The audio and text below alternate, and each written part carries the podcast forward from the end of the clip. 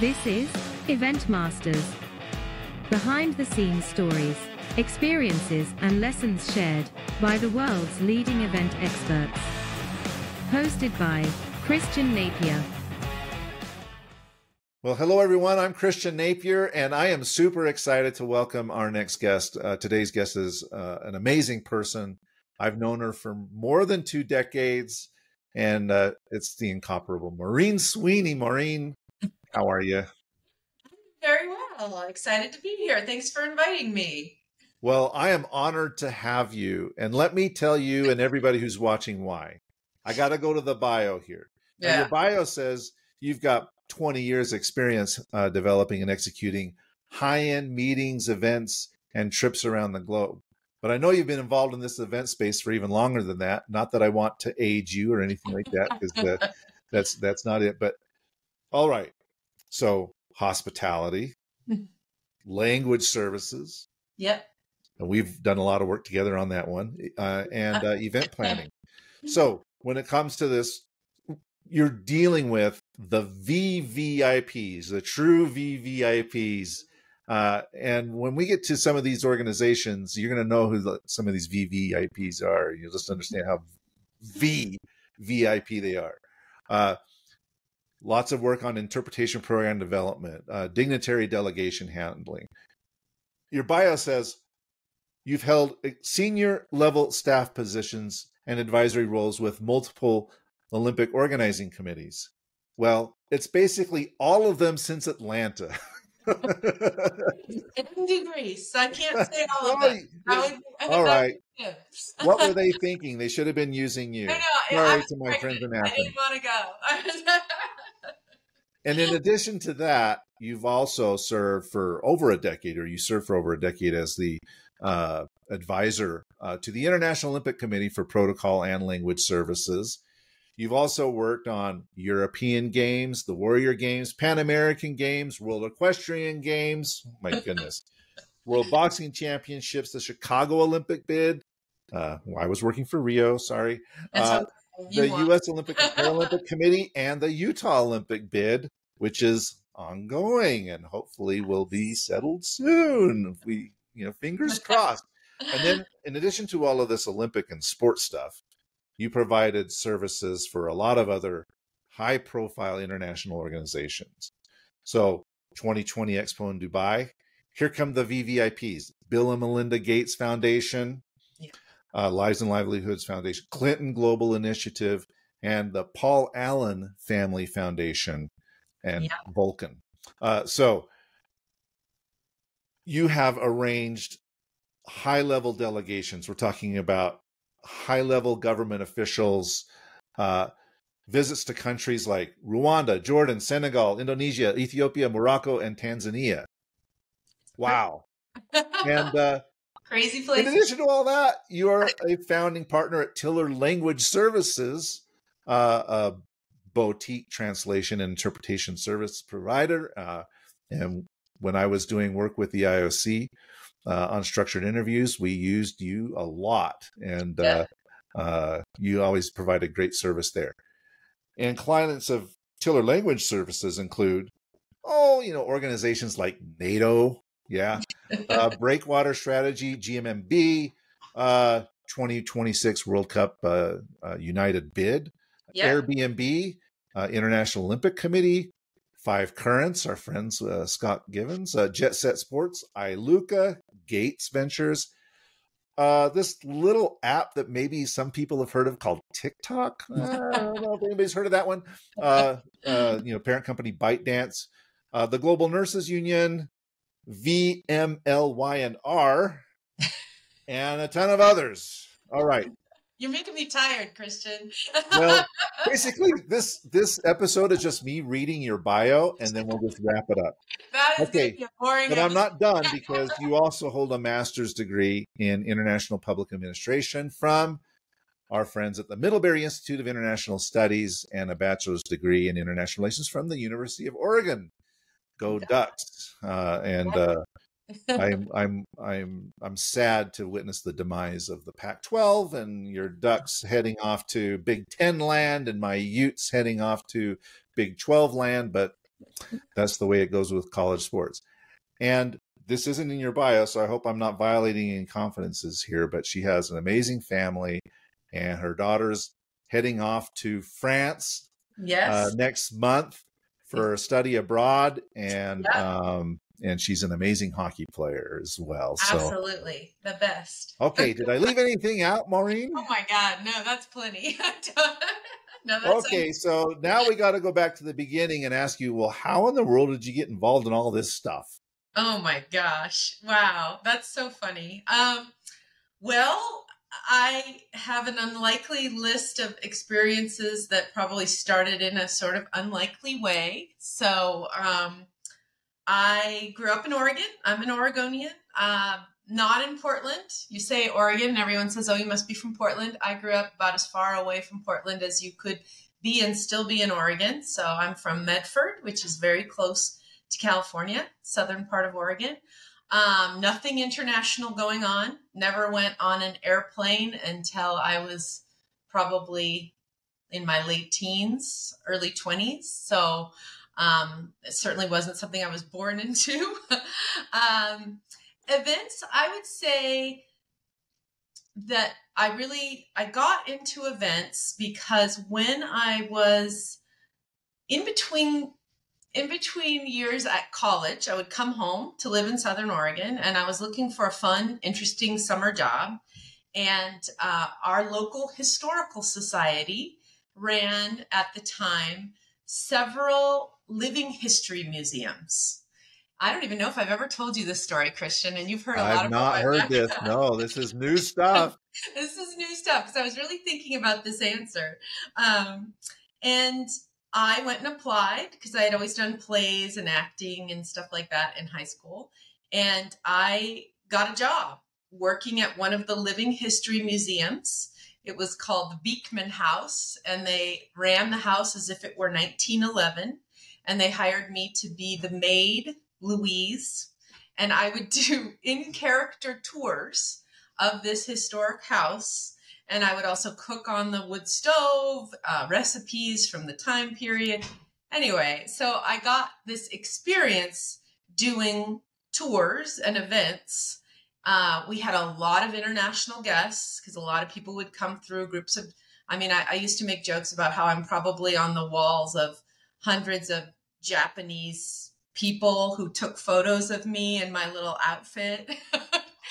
um, but I really, really enjoyed that job. And and as I worked longer at the historical society, they would pull me in to, you know, it's it's a local community type place. So they'd be like, Hey Maureen, you know, can you come do this fundraiser and run the registration desk or can you help with guest check-in?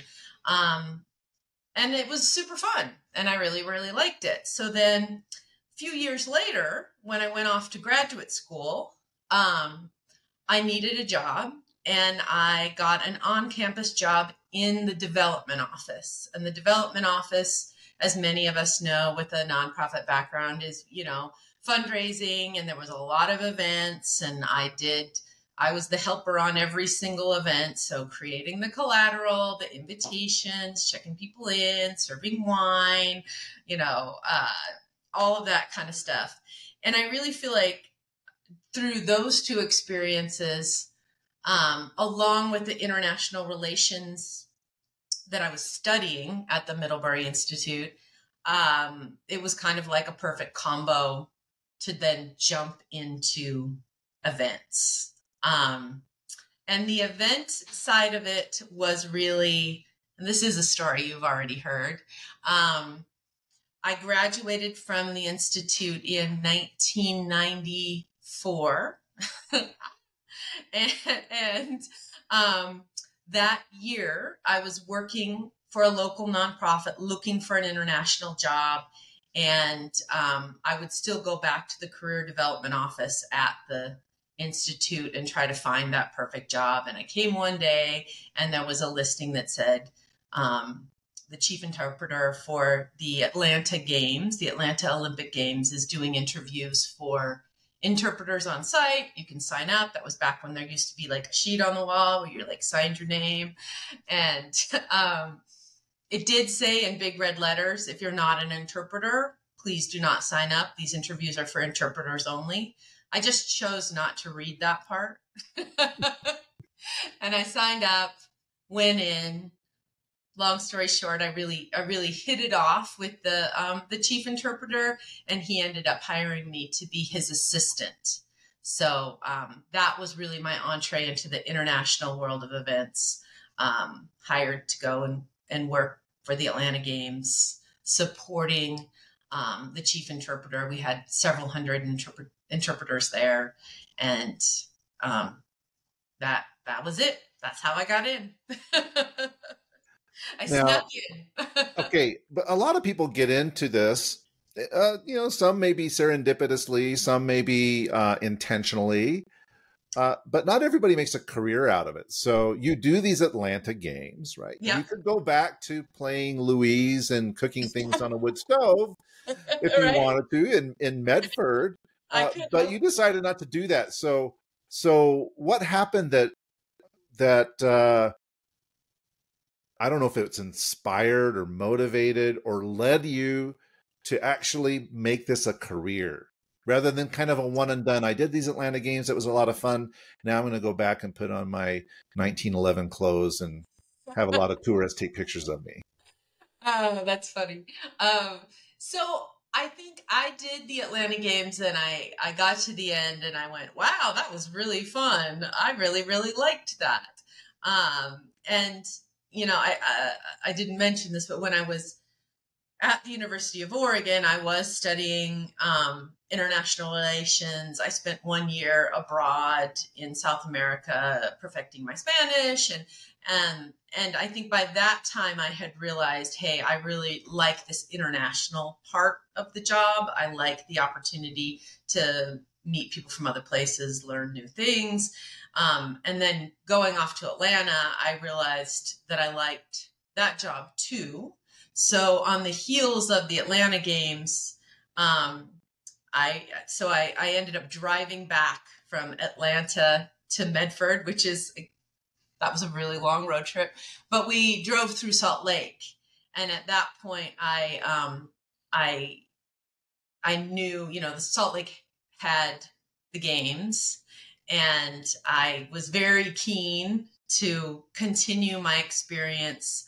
I actually got myself an interview. I came in um, so from the time the Atlanta games were done, I was already trying to figure out how I could get myself on board in Salt Lake. So I was fortunate. I I came back, did the interview, then got to Salt Lake or got home to Medford. I was there um, for about a year, still trying to figure out, still trying to convince Salt Lake to hire me, to be quite honest. um, and eventually they did and then moved out here and did uh, about a three year stint. I, I joined in 99 and um, wrapped up in 2002. And um, yeah, so I, I guess really my experience in Atlanta, I liked it enough that I knew it was something I wanted to do. And then getting the job in Salt Lake and really seeing it because I, cause I only worked for Atlanta for a year, so it was more of a, sh- a short term experience. But the Salt Lake games, I did, you know, it was a soup to nuts, you know, three year stint. So I had a, I really knew if I wanted to do it again. And when I got to the end of that, um, I think I was kind of like, okay, I'm in. And at that point, I had to figure out, okay, how do I keep doing this kind of thing, but not have to keep moving around the globe? Because I had gotten married by then. My husband was like, you know, I'll go with you places, but I don't he saw a lot of my friends, a lot of your friends, a lot of people in the industry who've really, you know, had to spend their life moving from games to games. And I knew that wasn't going to be for me. Um, so I started kind of diving into how I could continue without having to move every three to five years. So why don't we dive into that? What, how did you figure this out? Because you're right, there are there are people um, you know sometimes they they use that term i don't know if it's a necessarily politically correct term anymore to use but the term games gypsy right the term that yeah. it would just kind of move from one games to another and and we both have uh, friends or colleagues that we've worked in the with the uh, in the business for a long time. Yeah. And that's what they do. They go live in Sochi for three years, and then they go live in Rio for a couple of years, and they just kind of go from one event to the next. Uh, but you said I don't want to do that, but I still want to maintain or remain in this business in this event yeah. space. So, so how are you able to actually figure that out? Yeah, yeah. Um, so after Salt Lake, um, I, I, I intentionally was okay. We're not going to move. We're going to try to figure out what to do here. I was lucky because some of my closest colleagues in Salt Lake did go on to work in Torino.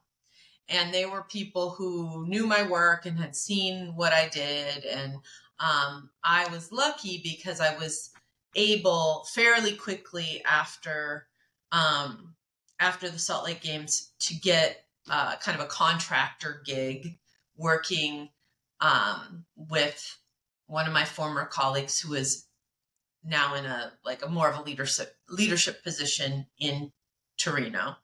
Um, I was also fortunate, I would say, in that my husband has a real job where he gets health insurance and a pension.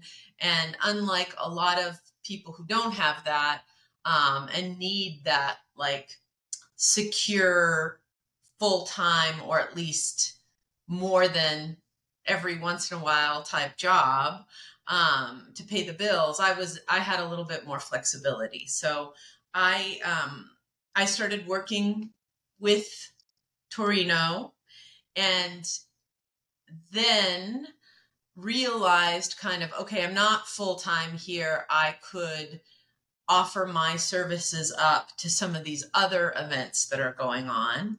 So I was lucky at that point. I connected um, it's kind of funny about maybe it was just it was one of the reunions maybe like just one year two year three years um, i connected back up with our friends at five currents and they um, were working on the clinton global initiative they said hey oh you're working part-time now you're a contractor now could you do cgi with us i i think I had that anchor client in Torino, and then I was able to find like sort of my first small um, additional contract.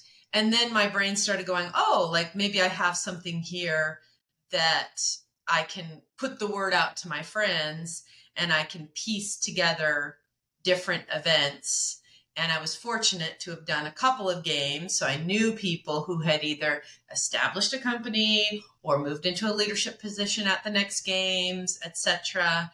And I was in the fortunate position to be able to go to those people and say, "Hey, I've got some extra time. Here's some of the things I can do. You know that I, you know, I'm not a flake." and and kind of was able to build on the relationships that I had made at the two games where I did work full time. So.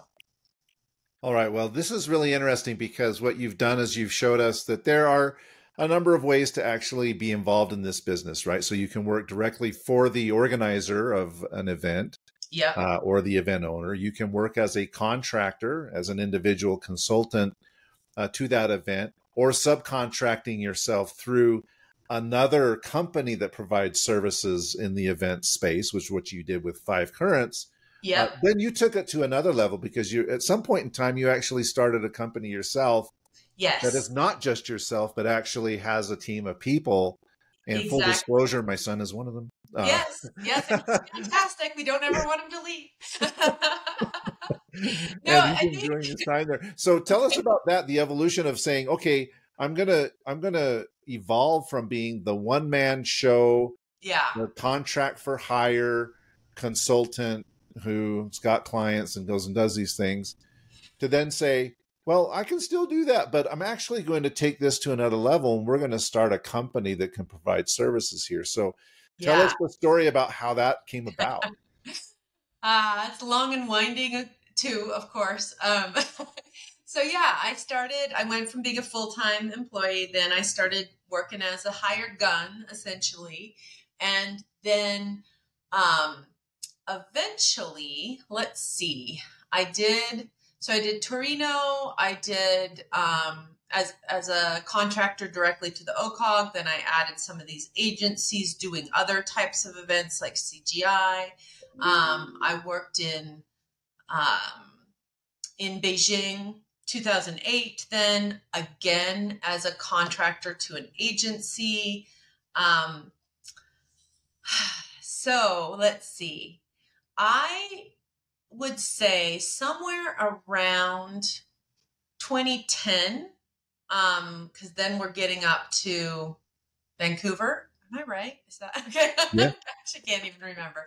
Um i had enough different pieces going that i mean i actually think it might have been my accountant who said like you need i mean it's not very exciting but he said you gotta you've got to incorporate now. You need to be an LLC because you need to be able to write off your office space and your computer and your travel and that kind of thing. So the first thing I did was create my own LLC, which was just Maureen Sweeney Consulting. Just, you know, it was just me and it was for tax purposes. But then some of the people who were hiring me would say, well, we don't want just want you. We would like you to cover this service or we'd like you to bring a team. Um, and uh, i mean it was very helpful to be incorporated to be able to do that as well.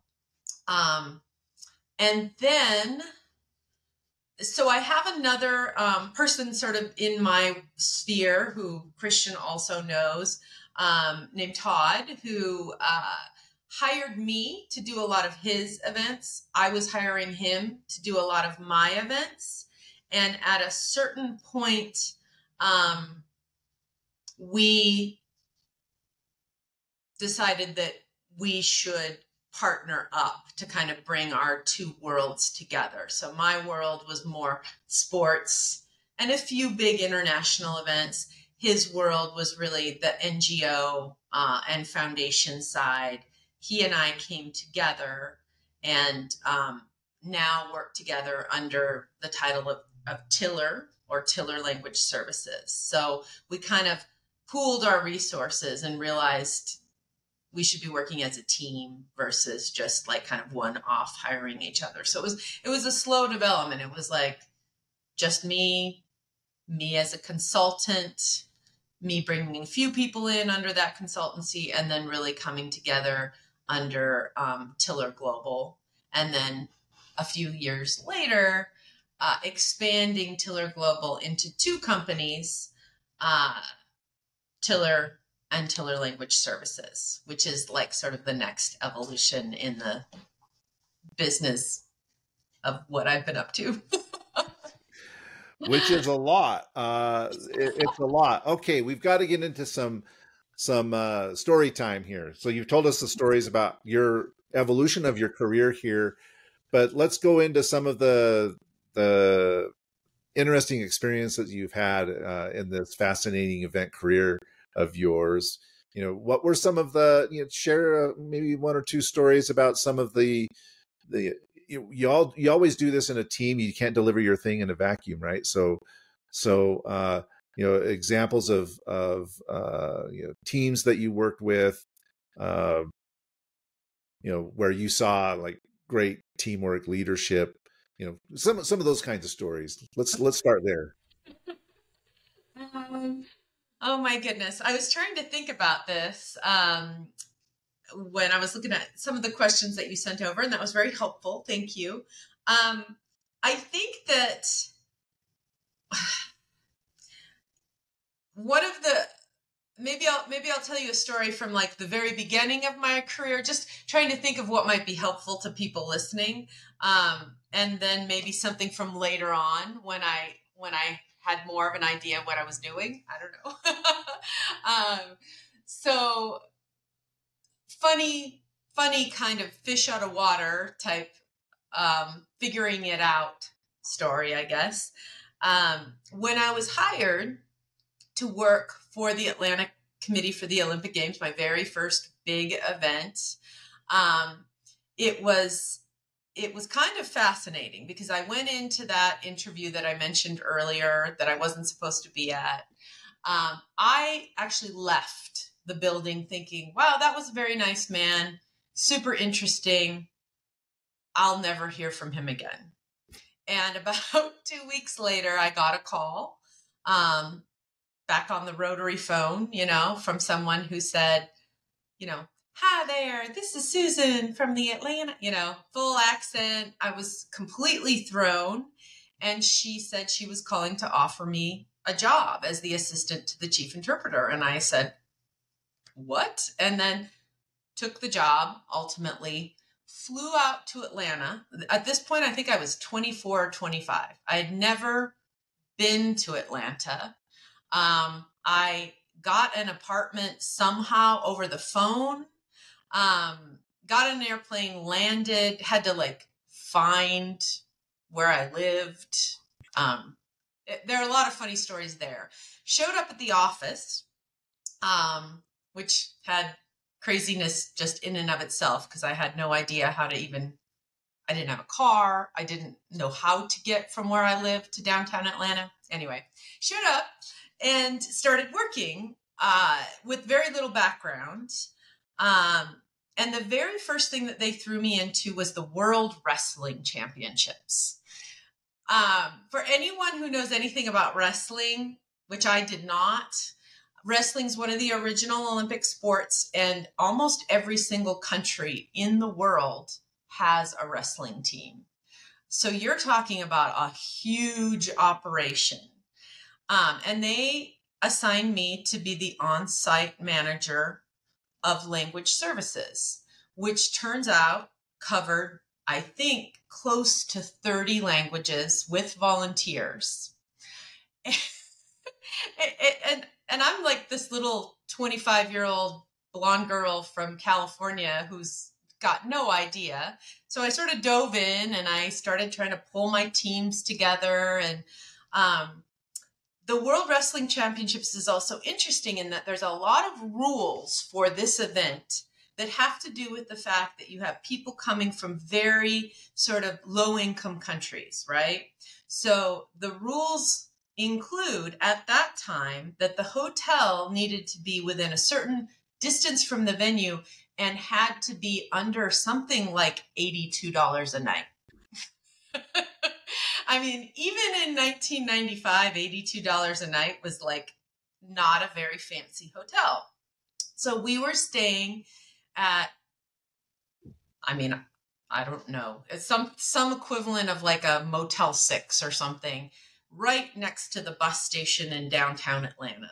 So it was an area that I would probably not have frequented um, ever. and then uh, to sort of facilitate the arrival of over a hundred teams of international wrestlers, which was also a little bit shocking because if you don't have an experience in wrestling, you don't understand. Like wrestlers are uh, an interesting group. They have, you know, the ears that are like ball. I didn't even know what that was. I didn't know what was going on. I was like, what's wrong? What's happening? Um, wrestlers also, when they're in international competition, they need to keep their weight where it needs to be. It's all based on weigh-ins. Um, and so there were people, you know, throughout the event who were running around like with their whole body like wrapped up in plastic wrap, like trying to not to sweat and that kind of thing. Um, and I was in charge essentially of a good 50 volunteers speaking 30 languages for 100 teams of wrestlers from around the globe. And I mean, talk about being thrown in without any kind of idea. Um, we really, you know, I would say I saw the value of having a truly multilingual and multicultural team of volunteers um, available at your event because these guys showed up and a lot of them from really small towns in Southeast Asia, um, the Middle East, um, Eastern Europe, not speaking like a lick of English, and um, really helping them to just do the basic things that they needed to do on top of helping them to have an experience in the United States, which was like for some of them incredibly thrilling because they'd never, you know, maybe even been outside their region. Uh, I, I mean, it, it, it was kind of a make or break moment. I feel like you were either gonna kind of crumble and cry and go hide, or you were gonna, you know, figure out how to help. Um, we had a lot of emergency situations, like the signs in the elevator did say, you know, no more than 200 pounds. I don't know, like uh, not 200 pounds, but like seven people and 1400 pounds. No one could read those. So by like the second day, the elevator was like stopping like a foot below because it was so crammed full of wrestlers. So then really quick, we had to translate all the signs into all 30 languages and post them because the elevator was like breaking. Um, there was a lot of people sort of enjoying the opportunity to be out on their own. So there were parties going on that we would then need to go with security and our volunteers and say, hey, no screaming, no throwing things out the window. Um, it was, it was, uh, it was like my introduction to big international events was sort of, I feel like looking back, like you eat, it was like a make or break. Like you either love this and you're like, okay, or, or you say, okay, this isn't for me. And I think I, I was scared and it really, really pushed me, but it was so exciting and so interesting. And I felt like I really did um, add some value. So I got, I got excited. So that's my, that's my like ha, first event story. It was, whoo. it's a fascinating story, and there are a couple of things there um, that that resonate with me. Uh, number one is that, uh, yeah, that that experience could have scared you off. You could yeah. have said, "Well, that's really not for me," but you, you actually. uh, you know, it and, and it, it, points out that it takes a certain kind of individual to actually uh, survive and thrive in this kind of a business.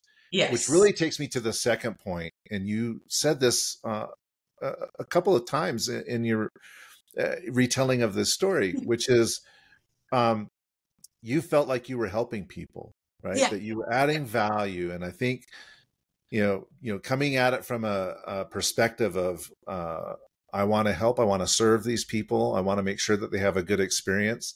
Yeah. I think that's really, really noble and it actually takes me to another question for you, which is, you know, as you have kind of, you know, surveyed the the career experience, uh, you know, over 20 plus years here, you know, what have been some of those really heartwarming moments, you know, where you felt like, yes, just like with the wrestlers, you know, we had an impact, we made a difference, we we did something really, really valuable and and helpful. And uh, every time you think back to those experiences, you're like, you know, this is why I'm here. Yeah, yeah, for sure. I mean, I do. I think that's super important, right? Because uh, you you want to do something that's meaningful with with with your life, I think, or at least I do. Um, and still fun. So I think for me, like that, those that that's sort of key. Like I want to do something that um, means more than just making money, and I want to I want to have a good time. I want my job to be enjoyable. I want to feel like I I'm like oh no, I have to go to work. I don't I don't like that. Um, so I would say yeah that the the wrestler thing was uh, was a quite an introduction since then, I would say, so the events that I do through Tiller, we really endeavor to make the majority of our events be sort of I don't even know what the word is. Like they don't have to be around philanthropy or they don't have to be around um, sort of development, but but that is the area that we focus on. We try. Uh, events with meaning i would say we try to go for if we can. Not always but um in terms of what which ones really stand out to me i mean there are so many cool things i've been able to be a part of. Um I think there have been a few trips that we've done, um, particularly in Africa, where we are bringing um, either wealthy families or individuals, or we're bringing um, organizations, funding organizations to see projects to sort of try and inspire them to fund those projects.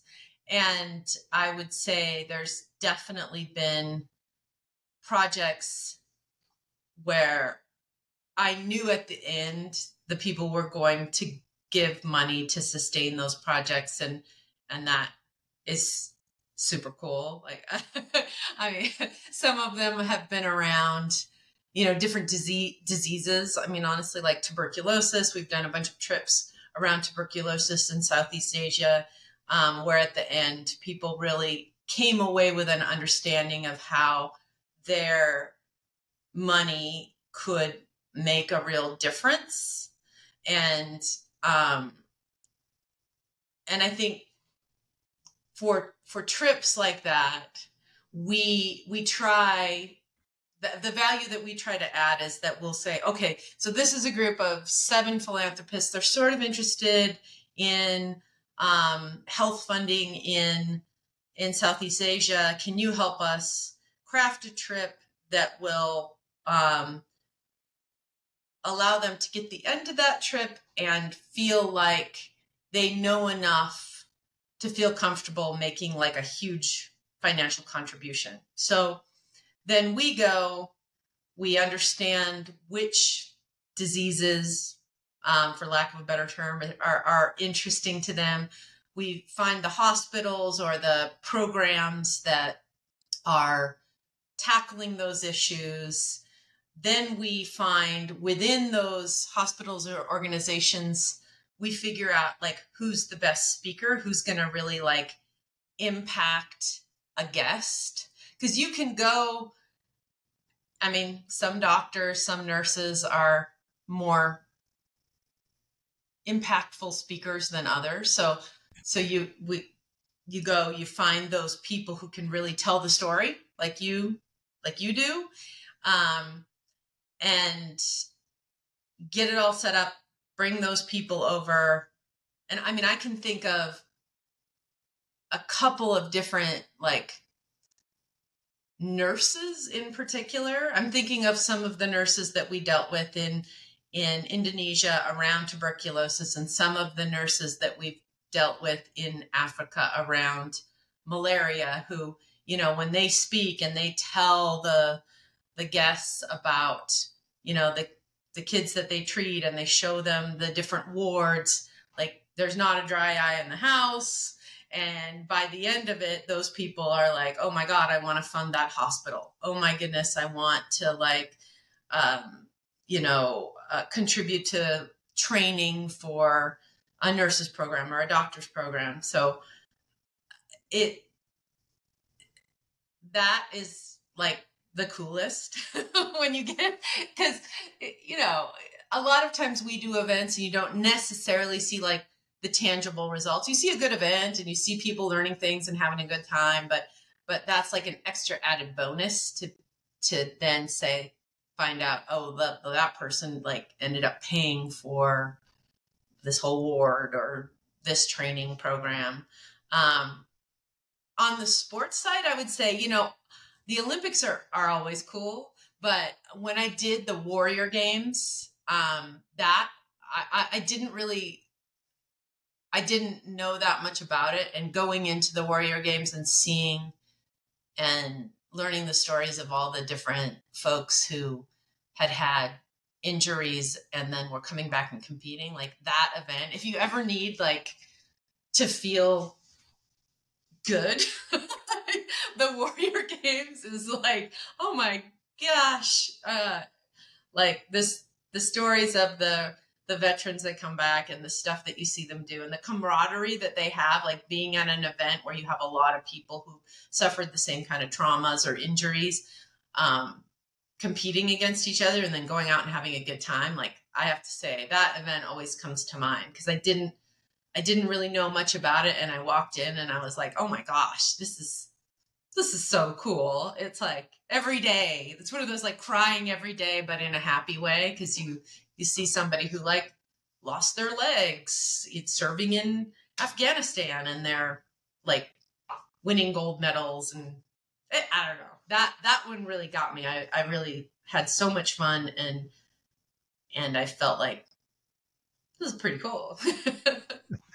Well, I'm sitting here listening to these stories, and I can imagine someone who's going to be watching this or listening to this uh, on Apple Podcasts or whatever, thinking to themselves, "This sounds too good to be true. This this sounds amazing. This I, I want this, right?" But you would probably be the first person to admit that it's not all rainbows and unicorns, right? It's it's yeah. hard work, and sometimes it can be very stressful and sometimes you can get burned out and sometimes you can work with people that are not pleasant to work with and sometimes it just doesn't work and you fail yeah. and i and i'm curious to ask about that you know because we hear about how amazing it is and it is and that's why we yeah. are here right it's why you yeah. and i are still doing this stuff after all this time yeah. but but it's it's not all rosy and so i'm curious uh, if you've got any experiences stories you can share where things didn't pan out.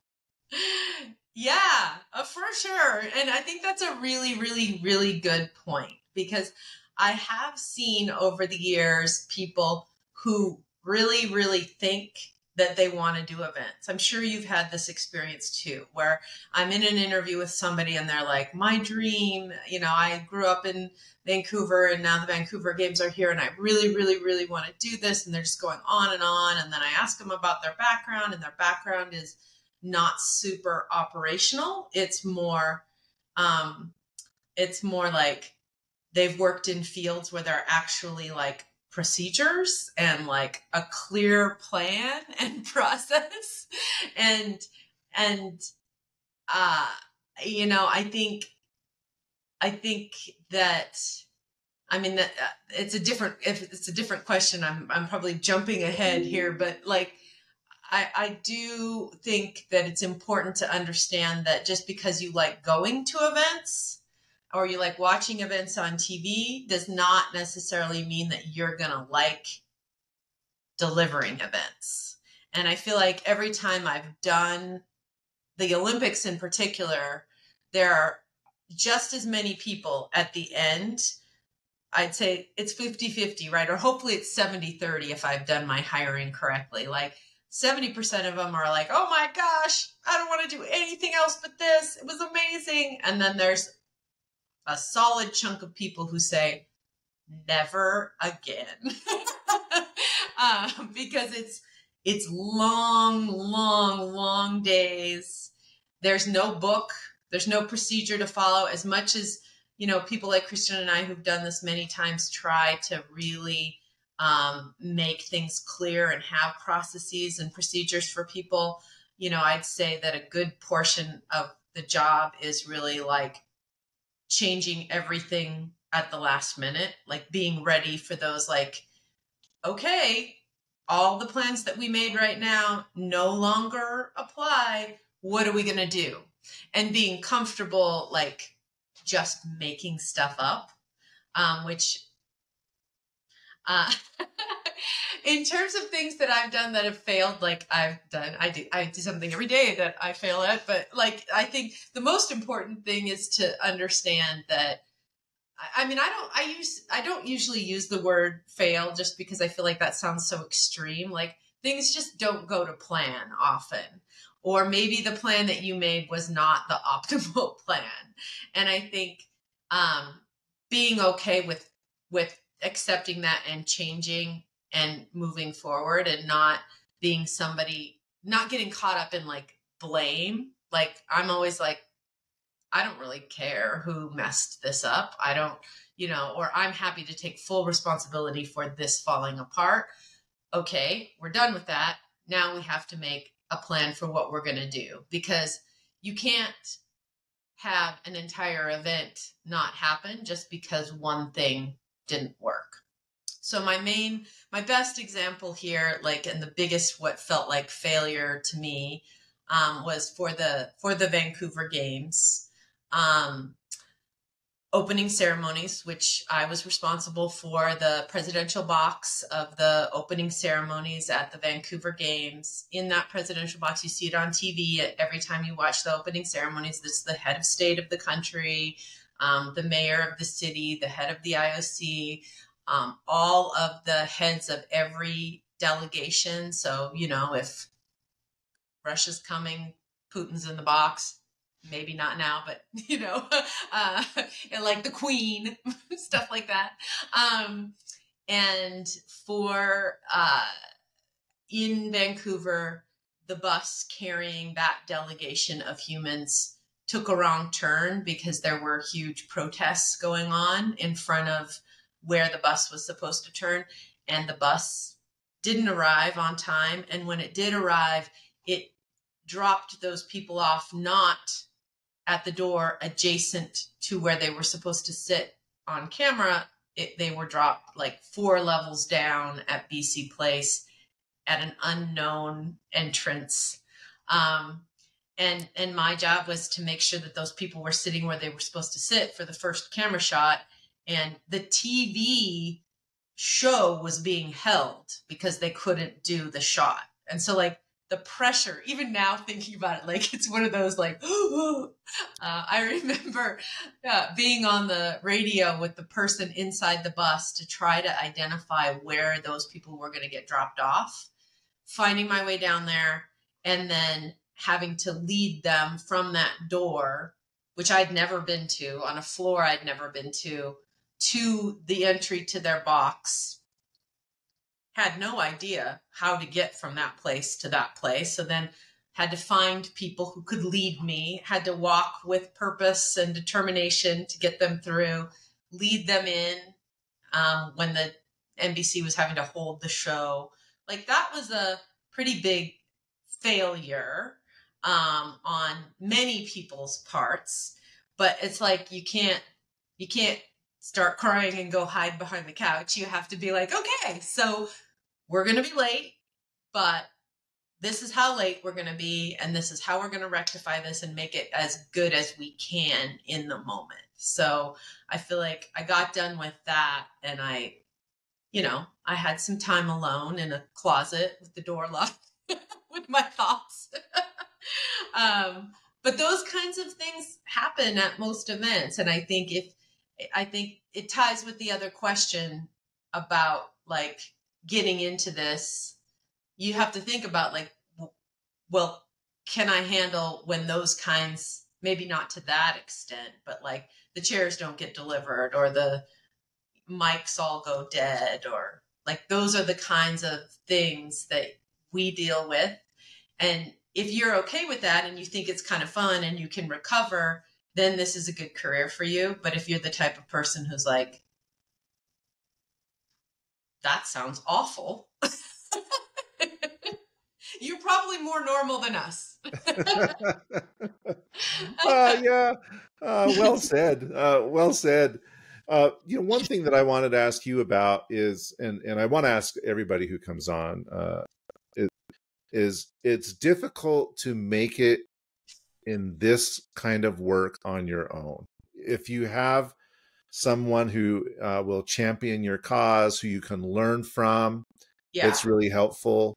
And, yes. you know, I'm talking about mentors or people that were willing to take you under their wing. And so, uh, and, and you may have, you know, been able to kind of be on both sides of that fence, uh, where you, you, uh, have been mentored by people and you've also been in a position to help other people who are just starting out. And so I'm curious if you've got any, stories or experiences uh, to share about mentors or being a mentor yourself.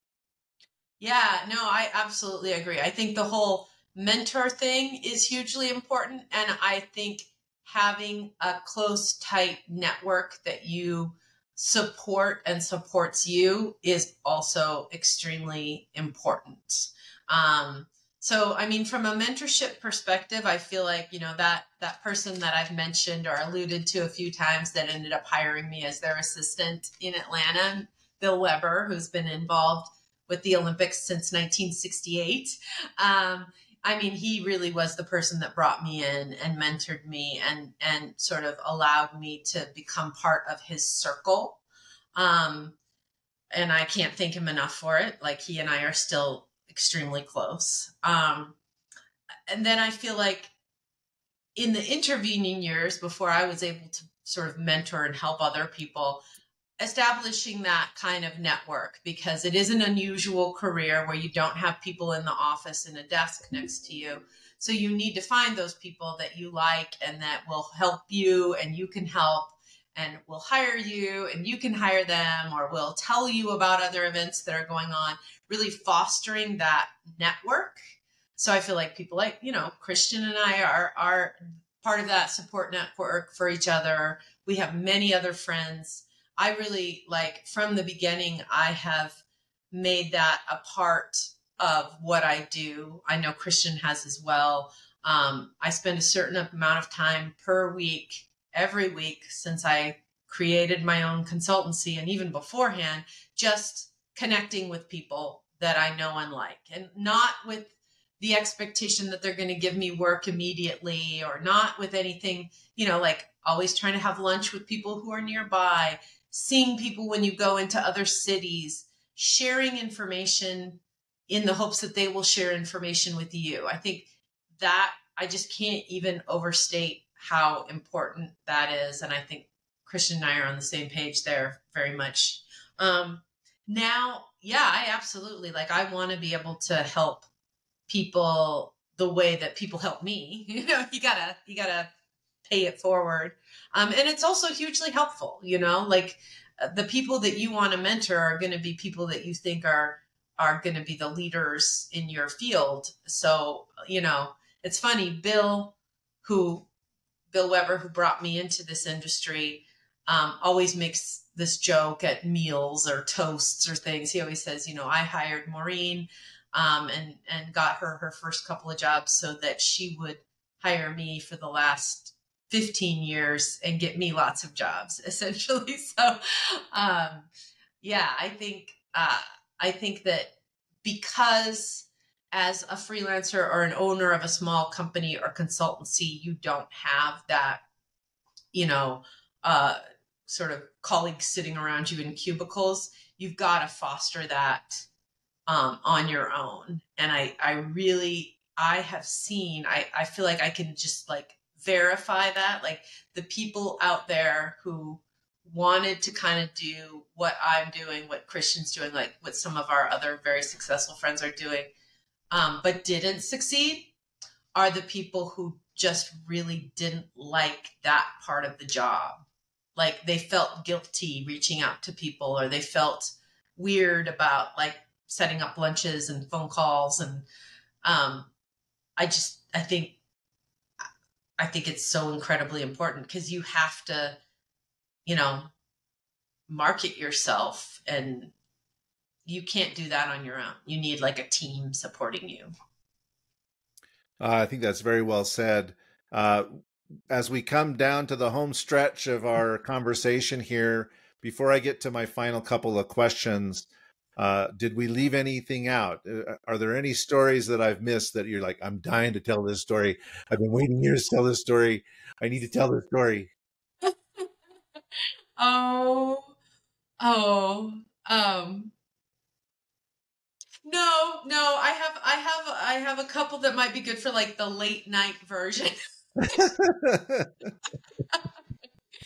I don't know. I can tell. I can tell you one that's Sally. My daughter Sally was like, "Oh, you have to tell the story about um, about Morocco," and I, I, uh, it's pretty funny. I guess I'll have to tell you.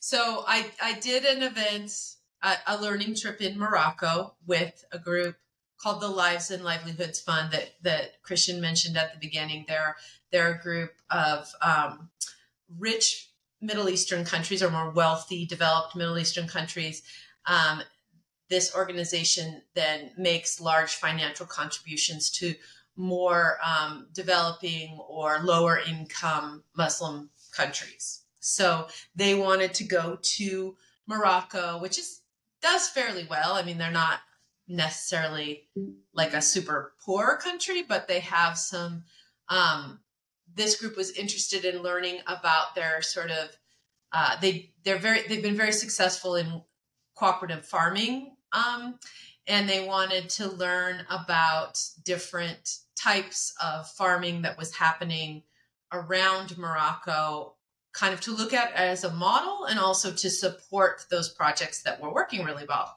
So we were out in the country looking at like olive groves and um, and there was a ladies cooperative that did herbs and it was it was really really cool. Um, and i was doing the advance meaning that on the day of the trip around morocco to see the different places i would jump ahead of the delegation meet with the main people make sure everything was in order um, and then I would be texting with my team that was coming in the van with the actual guests to have their presentation because we would only have, say, you know, an hour to two hours at each site to make it through the day. So the morning went great. We went and saw some olive growers in the morning. I got there, checked everything out. The two most engaging guys are there. I can text. I make the entry to the guests. It's great. Then I jump in the car, go to the next site. It's the ladies cooperative. We're having lunch there. We're eating the lunch that includes the herbs from that've been grown. Uh, I get them all in. I get them seated. They have their food. It's all fantastic. I jump ahead to the last site. The last site is this awesome guy who is a beekeeper, and he um, he has all of these bees. He makes he has this the site is fantastic because he's extracting the honey, right? So he pulls out the thing, puts it in the machine, goes through, the honey comes out. He, they're going to talk to him about how he does, does it and takes the different swarms, different places, collects the honey. He has the honey for them to eat. He has goodies made out of the honey. It's like the grand finale. Um, I get there. The guy doesn't speak a lick of English, by the way, but is the nicest guy. I get there on my own. We're having our little sign language phone conversation. Um, about ready to go. I'm like, you know what?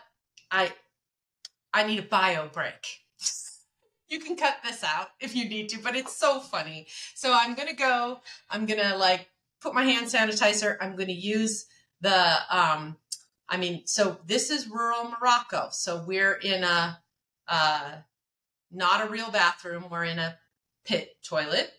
I go to the back. I'm going to go there. I'm going to come out and then I'm going to text and say, we're all ready to go. And I go in and I didn't realize that my Apple iPhone was in my back pocket of my jeans. Oh. or I could text the delegation, which includes like secretaries of, I mean, I don't even, I, that, I mean, high level finance people from eight different Middle Eastern countries. My phone, I hear a that was my worst day of doing events in the 25 years I've done because at that moment like they they don't want to arrive. There's like cameras. They don't want to show up without that text. Like that that that motorcade is waiting for that text call. So the the hardest thing that I've done in my 25 years was to lean over and pick my phone up out of that location and make a text call. I'm sorry, Christian. You can wow. Oh, but that okay. story was so good. That's worth it. Yeah. And they that, got the text. They came. Everything was fantastic. I never told anyone ha- what happened until the debriefing, and and I won best story of the trip. okay, so so you know, pun intended. That's a really crappy uh, story. It was a crappy, uh, crappy thing. I, I I'm glad that the phone was actually in arm's length I was uh, you can reach it because sometimes if the pit's too deep, I mean, what are you going to do? I you was know? very happy that I could reach it. Um, yes, and it still worked, and that I had that. I, I, that would lead to another piece of advice when you're doing events. Um, always have like wet wipes in your kit. phone always in the front pocket and always And have wet wipes. Put it in your front pocket. Don't put it in your Okay, so that's probably the most important advice we've received all day. Uh, Mhm. you shared a lot of advice, um, and that is, you know, one question that I do have uh, is aside from all the advice that you've already shared, is there any other advice that you'd like to share with someone who is contemplating potentially working in this industry? Um, I would say do some events before you make that decision because like I was saying when I've interviewed some people in the past, I can tell from the interview based on what they've been spending their whole life doing that they're probably really not going to like the job. They just have an idea of what the job is. Um, so I would say if you really want to do events, like even um, go do some little events, like volunteer. If you're in college, go work in the development office or work in the um, athletics department and uh, go volunteer somewhere to do an event. Because you really um, it's really not what you think it is. Um, it's fun and exciting but it's uh, if you if it, it a sports event isn't doing sports a celebrity event isn't being a celebrity. You know what I mean? Like you truly are um, doing a very separate job from what the content of the event is about. And I think I see people who um, love playing sports, so they think that they're going to enjoy working at the Olympics, and they don't. I mean, some do, but it, it's it's it's it's a common misconception. And and i think even doing events on a very small scale they do replicate that kind of like having to make last minute decisions everything changing things going wrong being able to think on your feet not having like any kind of guidebook to follow. Um, make sure you really like that that's my you know and if you like it if you like it on a low level like a, a small scale not a low level that sounds bad but on a smaller scale, you'll probably like it on a bigger scale. Like how much did the stress that you went through bother you? If if the stress kind of got you excited, you're probably a good candidate. If the stress made you go like I need more rules or details or guidelines, then maybe not. well, it actually, you know, I said we were wrapping this up, and gosh, we've been going an hour here, but I, I just, I have to ask one other question because when you were talking about that, you know, I was thinking to myself, you know, one of the things that could be a turnoff for some people, but actually uh, is a is a big motivation for me, is if you enjoy active learning. Uh, then this oh, is I like this, calling it that.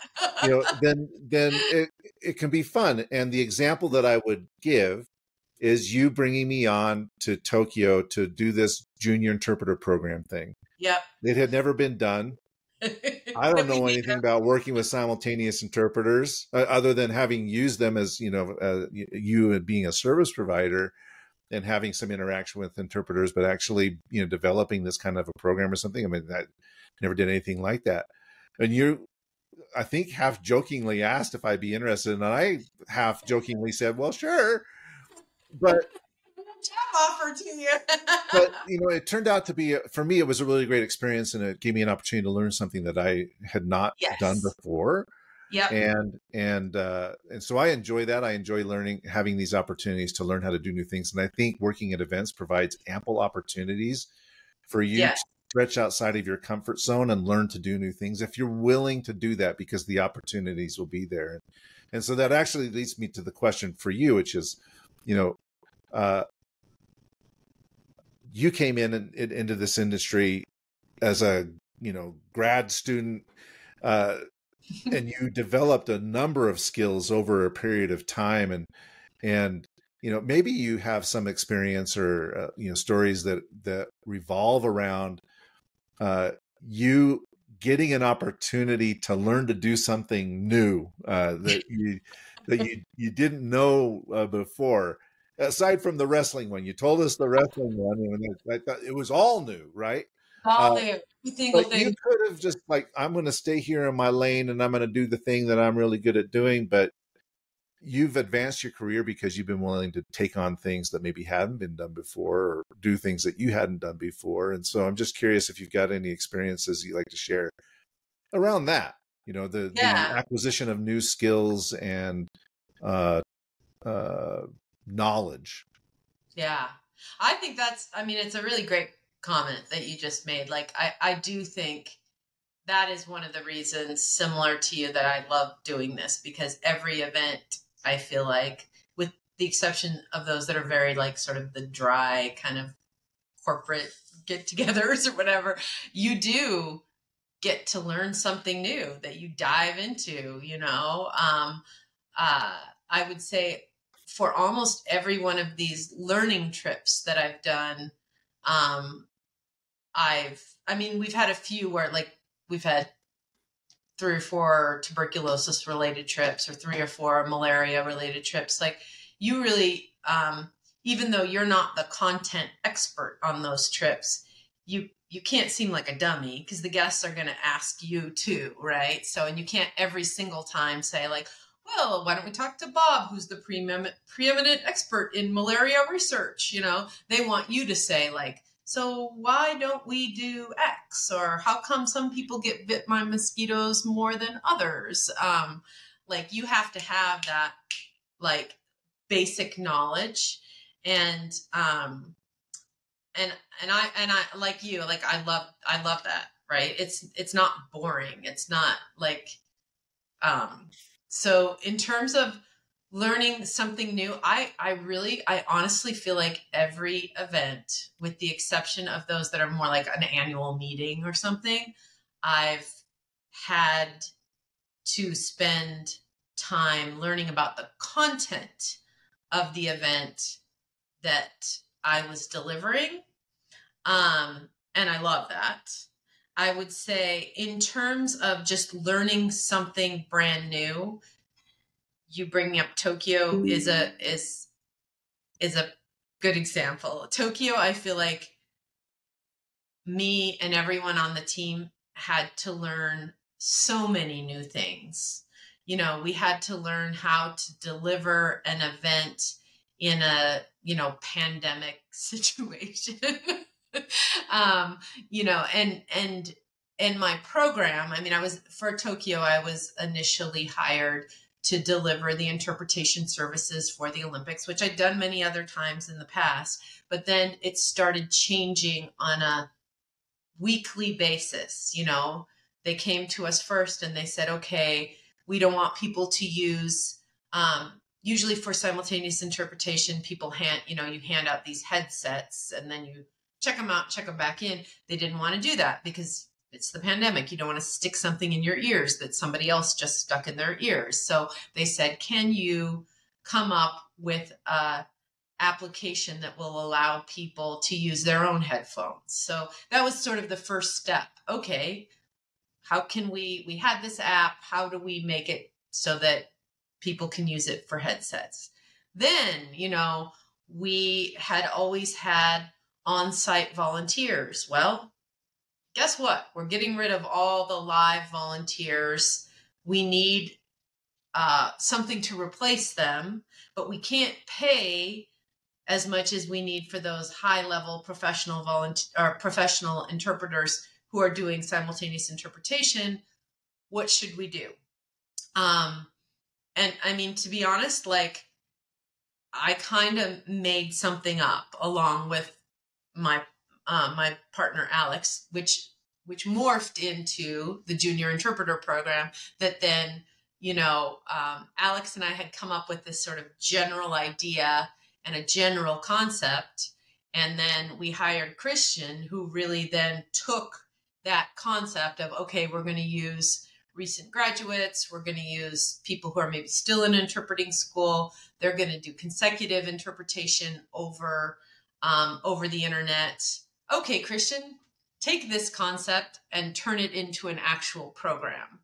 Um, and I, and then they said, oh, and guess what? We need for every group over 20 that are traveling to Tokyo, there has to be a COVID liaison officer that makes sure all the COVID rules are followed. And we were fortunate that Christian had a son that we hired, you know, and that was made up too, frankly, because we were bringing 85, 90 people over to Japan and and what what should that program look like? Like what do we need to tell people to do? What are the, you know, um and all of that happened you know, in the year between when we were supposed to deliver the Olympics and when we really did.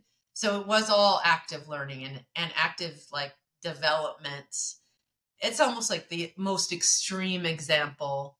Um, but I do feel like for all events, there is, you know, if you're if you're good, that the value that you can add to your client is to really digging in and understand not only their content, but like, okay, you've always done it this way, but what if you did it this way? Here's some new ideas and suggestions, and it'll make your event better. And, you know, it'll be something new and interesting for me to add to my toolbox for the next people that I go and offer an event to. So it's huge. That's a huge, hugely good. And I think that's like another way to be a good you know get your foot in the door and have good ideas and be open and and creative and think about not just doing everything the way that it's always been done all right well okay my last question and and we talked about this a little bit before we started recording which is the uh if you had a chance to do it again, uh, you know, what would you do differently? So that's my last question. I'm curious to hear your response to this because you're like, I'm not exactly sure I'm going to answer that question uh, or how I'm going to answer that question. It reminded me of the quote. Um, I don't know if you remember the movie Incredibles, the Incredibles mm-hmm. Pixar movie. Yeah. And there's a character in there named Edna Mode, and she's like the fashion designer for the superheroes. And uh, and she has this quote in there say, where she says, I never look back, darling. It distracts from the now, right? So, so at the risk of getting that kind of answer, I'll go ahead and ask the question anyway. You know, if you had to look back, uh, would you do anything differently? You know, um, I really I, like I said before we got on air, I am uh, I am a little bit like that. I'm very much a like look ahead person, um, and maybe that means I'm not very reflective. But I but I I feel like, uh, you know, I don't think there's a big thing that I would do differently. Honestly, like I, I I'm pretty happy with how things have played out in my career. Um, I feel like I have made some good choices, but I've also gotten lucky. So, you know, if you give up, uh, if you change your choices, maybe your luck would have changed too. So you can't you can't mess with the past. Um, no, I don't. I don't know. I think maybe. Um, hmm. I mean, it would always have been nice to know some of the things you know when you're older, when you were younger right? I, I mean, that adds another level to it. But like, if I could have known when I was young, you know, what I know about just kind of not getting like staying calm, not getting so, so, so uh, anxious. I don't know. I think that, but I, but I believe like that level of calm that maybe you have more of when you're older. Um, you have to live through all the pain of your youth to like acquire that wisdom and knowledge. so I guess I'm just gonna say, um, no. I I mean I could have made a lot of different decisions that maybe would have made me more money or got me somewhere else, but I'm not messing with that. I'm happy with where I am, and I'm. It, there's no point in second second guessing at this point. It's too late. well, you're in a great place. You're in a fantastic place, Maureen, and you've helped so many organizations, uh, so many events, uh, so many people. And if people, oh, you know, maybe they're planning future events, maybe they need interpretation, maybe there are new people that are, you know, considering getting into this business, and they're like, "Wow, Maureen sounds amazing. I really need to connect with her." You know, what's the best way for people to reach out and uh, get in touch with you? Yeah. I mean, I'm happy to have people email me. Um, Maureen at sweeneyglobal.com is the best way to get a hold of me. And yeah, I'm happy to share any anything I might have learned over the past 20 years. And, you know, um, I would, I'd be happy to hear from folks. So. All right, fantastic. We'll put that email down in the show notes so people can uh, see that without having to watch an hour of video to find exactly. out what your email address is. well, with that, uh, thank you so much for dedicating so much of your time to share so much of your knowledge and experiences and your stories uh, with us. I really appreciate it, Maureen. Thank you very much. And listeners and viewers, please like and subscribe to our humble little podcast here, and we'll catch you again soon. awesome. Thanks so much, Christian. That was super fun.